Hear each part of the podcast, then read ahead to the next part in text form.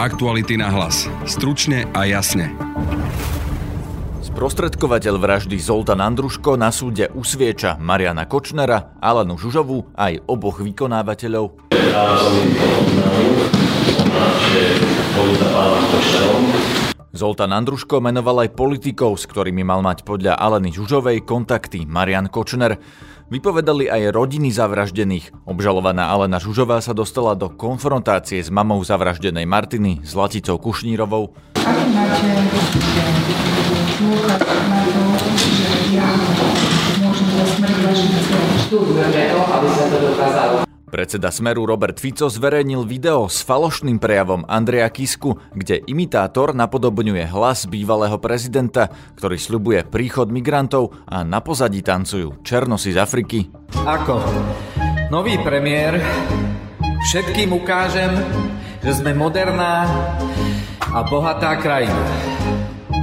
Príjmeme tisíce imigrantov. Je to férová kampaň? Pýtali sme sa expertky na marketing a kampane Simony Bubánovej. V princípe to je celé vymyslené. Ja som nepočula, alebo nikdy som nezaznamenala, že by uh, Andrej Kiska povedal, že chce prijať uh, neviem koľko tisíc migrantov. Počúvate podcast Aktuality na hlas. Moje meno je Peter Hanák prípade vraždy Jana Kuciaka Martiny Kušnírovej dnes na súde svedčil kľúčový svedok Zoltán Andruško. Ten už je právoplatne odsúdený za sprostredkovanie objednávky tejto vraždy. Od začiatku spolupracoval s políciou a s prokurátorom uzavrel dohodu o vine a treste, vďaka čomu dostal nižší trest 15 rokov. Z jeho výpovede vyplýva, že vraždu si u neho objednala Alena Žužová pre Mariana Kočnera. Zoltán Andruško dnes na súd doviezli z väznice v Kukle a počas svedecké výpovede ho novinárom nedovolili fotiť. No, vy ste im aj hovorili, od koho je tá objednávka? Pýtali sa na to? E, pýtali sa na to, ale to sme mali zdareno dohodnuté, že e, v jednom prípade nespomenul pána Kočnera, ale tam je vážne. Teraz ste spomenul pána Kočnera. Mám teda tomu rozumieť tak, že pani Žužová vám povedala, je od pána Kočnera? Práve tam pani Petúčka. Práve, že... Dobre, vynešajte otázku a nie. Povedala vám pani Žužová, od koho je objednávka tej Nie povedala, ale zakázala mi povedať, aby som povedal vykonávateľom, že za tým je Kočner. A to sme sa dohodli, aby som povedal, že nejaký Povedala vám aj dôvod? A keby je bol problém, tak v žiadnom prípade, aby Košner sa nedostal do problému. A som ona chránila Košner. No ale si vám povedala dôvod, prečo má byť uh, Kuciak, prečo má zmiznúť a prečo má byť zabitý. Áno, mne, mne presne vysvetlila, že prečo má byť, že v tom čase už pán Kuciak písal o Košnerových kauzách a on teda bez očí voči Kočnerovi. Zoltán Andruško potvrdil aj to, že si s Alenou Žužovou o vražde písali v šifrovanej aplikácii pomocou dohodnutých signálov. Napríklad správa o tom, že dostal defekt, znamenala, že vražda už bola vykonaná. Tvrdí, že komunikoval aj s Marianom Kočnerom cez telefón Aleny Žužovej, ktorá v Andruškovej prítomnosti s Kočnerom telefonovala, pričom Andruško mal povedať niekoľko slov aj priamo Kočnerovi. Vy ste hovoril, že ste mobil pani Žužovej komunikoval s pánom Kočnerom. Ako ste vedel, že komunikujete práve s ním? Uh, predtým aj hovorili, som počul jeho hlas. Ona viackrát mala vlastne na telefón a bol na počítač viackrát som počul. Kočner sa neskôr Andruško a pýtal, odkiaľ pozná jeho hlas a Andruško odpovedal, že napríklad z jeho relácie na pranieri. Mariana Kočnera spomenul Andruško aj pri výpovedi o vyplácaní peňazí za vraždu. Keď si ich prišiel vypýtať, Alena Žužová mu mala povedať, že musí ísť za Kočnerom do jeho golfového areálu v Báči. Kedy vám to dala? Ráno do teda po obede večer? No, na sa pamätám, že ráno som im oznámil, že boli za pánom Kočnerom.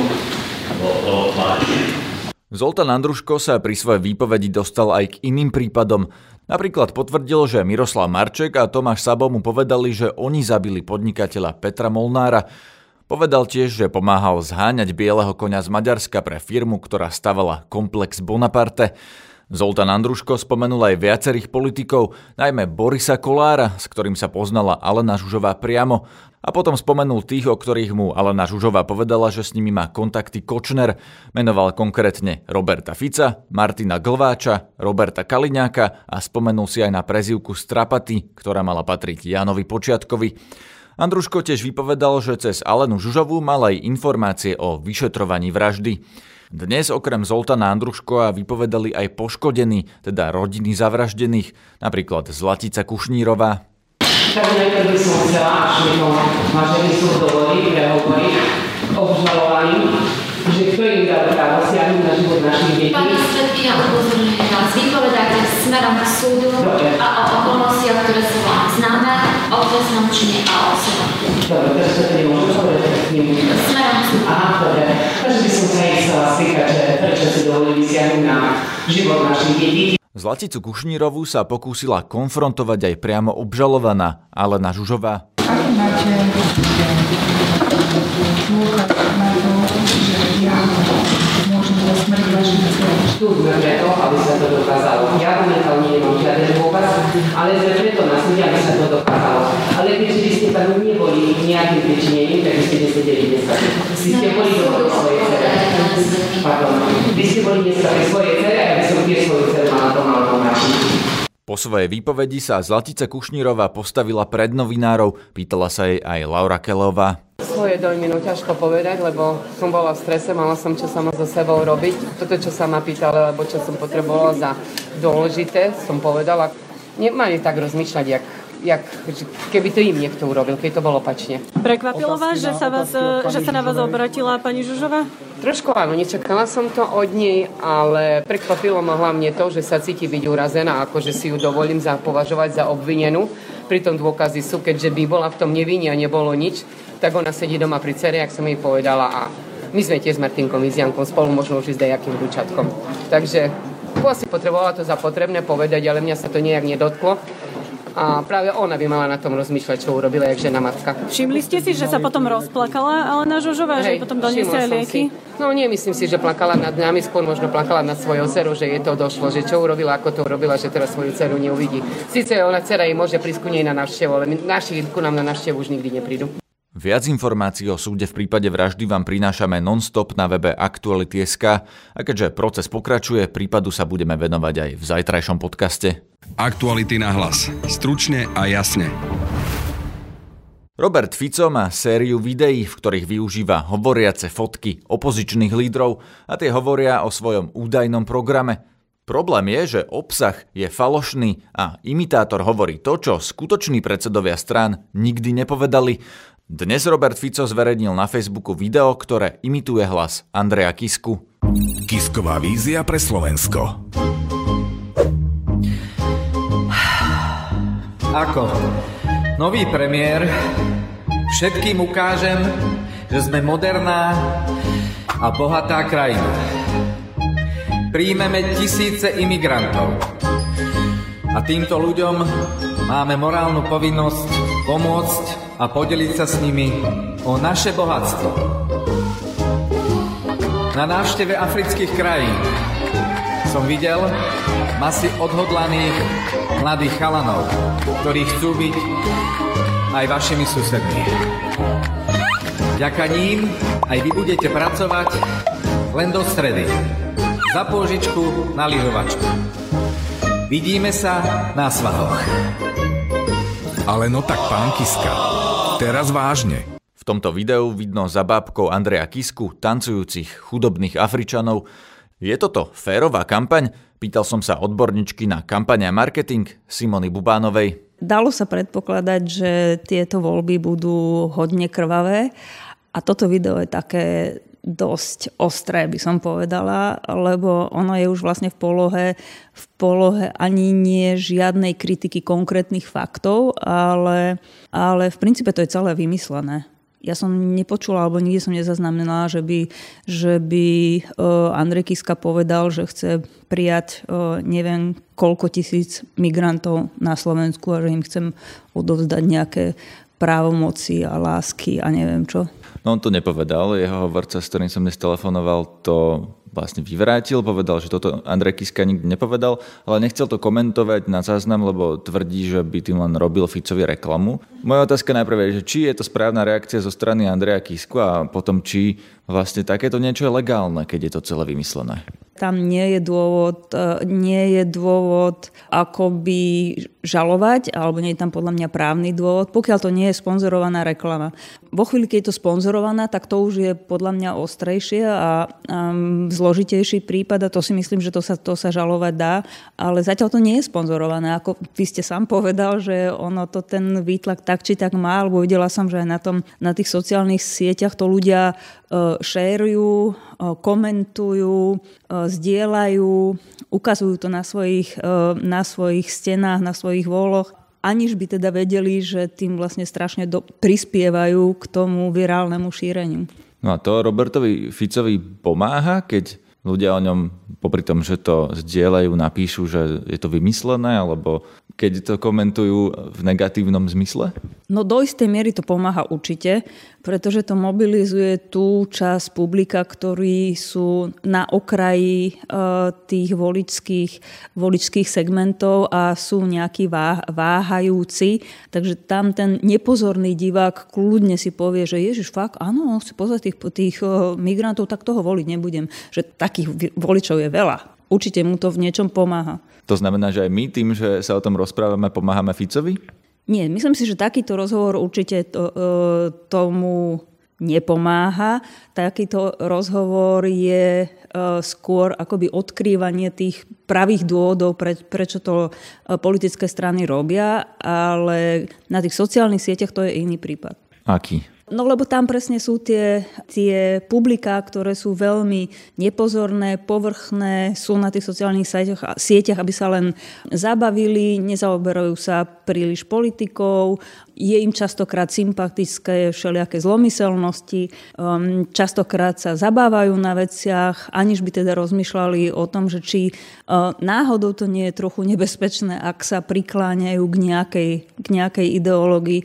Takto si postavil svoje zázemie aj pán Kotleba. No. Podľa vás voliči Smeru sú na sociálnych sieťach, aby si pozreli takéto video s takýmto odkazom? Všetci sú na sociálnych sieťach, čiže áno, určite áno. Určite áno. Ak myslíte akoby starých ľudí, tak e, dokonca tí starí ľudia dnes možno, akože keď hovoríme, že nejakú vysokú cieľovú skupinu, ak hovoríme nejakých 70 ročných, tak kľudne aj tí už sú. A jeho cieľová skupina samozrejme, že sú na sociálnych sieťach. Čo tým chce Robert Fico dosiahnuť? Tým, že nehovorí o sebe a svojich úspechoch svojich vlád, ale že hovorí o Andrejovi Kiskovi niečo, čo navyše Andrej Kiska nepovedal. No, to je celá tá téma toho, toho Black PR, ktorá nepatrí len teda mm, politickej strane Smer, ale robia ju rôzne politické strany a nie len u nás lokálne. A to Black PR vlastne už vôbec nepracuje s hodnotami typu, že pravda, alebo skutočnosť, alebo fakt, ale sú to naozaj úplne od základu vymyslené veci, ktoré majú zohrávať e, rolu v rôznych ideológiách, v rôznych krajinách a majú deštruovať akoby myslenie ľudí, takže toto nie je výmysel politickej strany Smer, ale je to niečo, s čím sa potýkame a budeme potýkať stále viac a viac. Vy máte tiež PR agentúru, reklamnú agentúru, robíte aj vy, Black PR? Nie, nerobíme ani náhodou, dokonca aj v tej, aj v tej reklamnej branži máte agentúry, ktoré sú zodpovedné a ktoré sú menej zodpovedné a my určite patríme k tým zodpovednejším a nikdy by sme ne, ne doporučovali klientom robiť zlomyselnosti, lebo to aj nie je múdre ani strategické, pretože tá zlomyselnosť sa vám jedného dňa určite vráti. Takže myslíte, že Robert Fico týmto nedosiahne to, čo tým chce dosiahnuť? Viete, ja mám na mysli, na mysli tie primátorské voľby a tie primátorské voľby boli plné zlomyselnosti a tie zlomyselnosti neúspeli. A rovnako ako neúspeli zlomyselnosti v kampani prezidentskej, takže je tu taká nádej alebo je tu taká možnosť a pre, mňa, pre mňa nádej, že úspejú strany, ktoré zlomyselné nie sú alebo môžu, môžu z toho viac profitovať, ak teda kúsok zlepšia svoje marketingové stratégie. Vy nepracujete pre žiadnu stranu v tejto kampani? Nie, inak by som takto nehovorila o tom. Čo čakáte, že v smere ešte vymyslia v tejto kampani?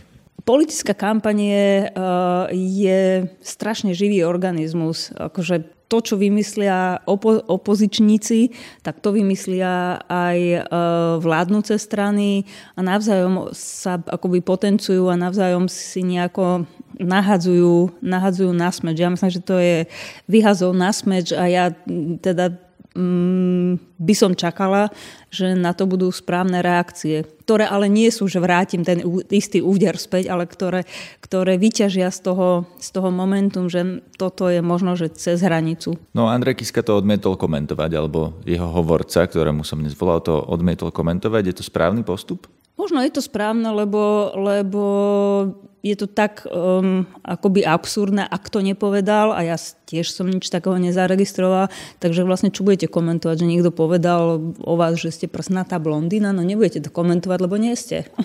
Prečo by sa stávali ku klamstvám? Ja som tiež nemyslím, že je správne odpovedať na všetko, lebo naozaj to je to je potom ping-pong a taká špirála, ktorá sa točí takto dokola. Ako, akurát tomu dávate väčšiu pozornosť, než si, to, než si to zaslúži. Toto je podľa mňa tak absurdné, že si mnohí ľudia aj celkom sami na to vytvoria názor, že nepotrebujú vedieť od Andreja Kisko, že nepovedal som to, keď vedia, že to nepovedal. Počúvajte nás aj zajtra, nájdete nás v troch rôznych kanáloch na Spotify, náš večerný podcast ako Aktuality na hlas, ranný podcast nájdete pod názvom Ráno na hlas a všetky naše podcasty na jednom mieste pod názvom Podcasty Aktuality.sk. Sme aj na Instagramovom profile Aktuality na hlas a na facebookovej stránke Podcasty Aktuality.sk. Na dnešnej relácii sa podielali Laura Kelová, Lucia Babiaková a Braňo Giza Václav. Zdraví vás Peter Hanák. Aktuality na hlas. Stručne a jasne.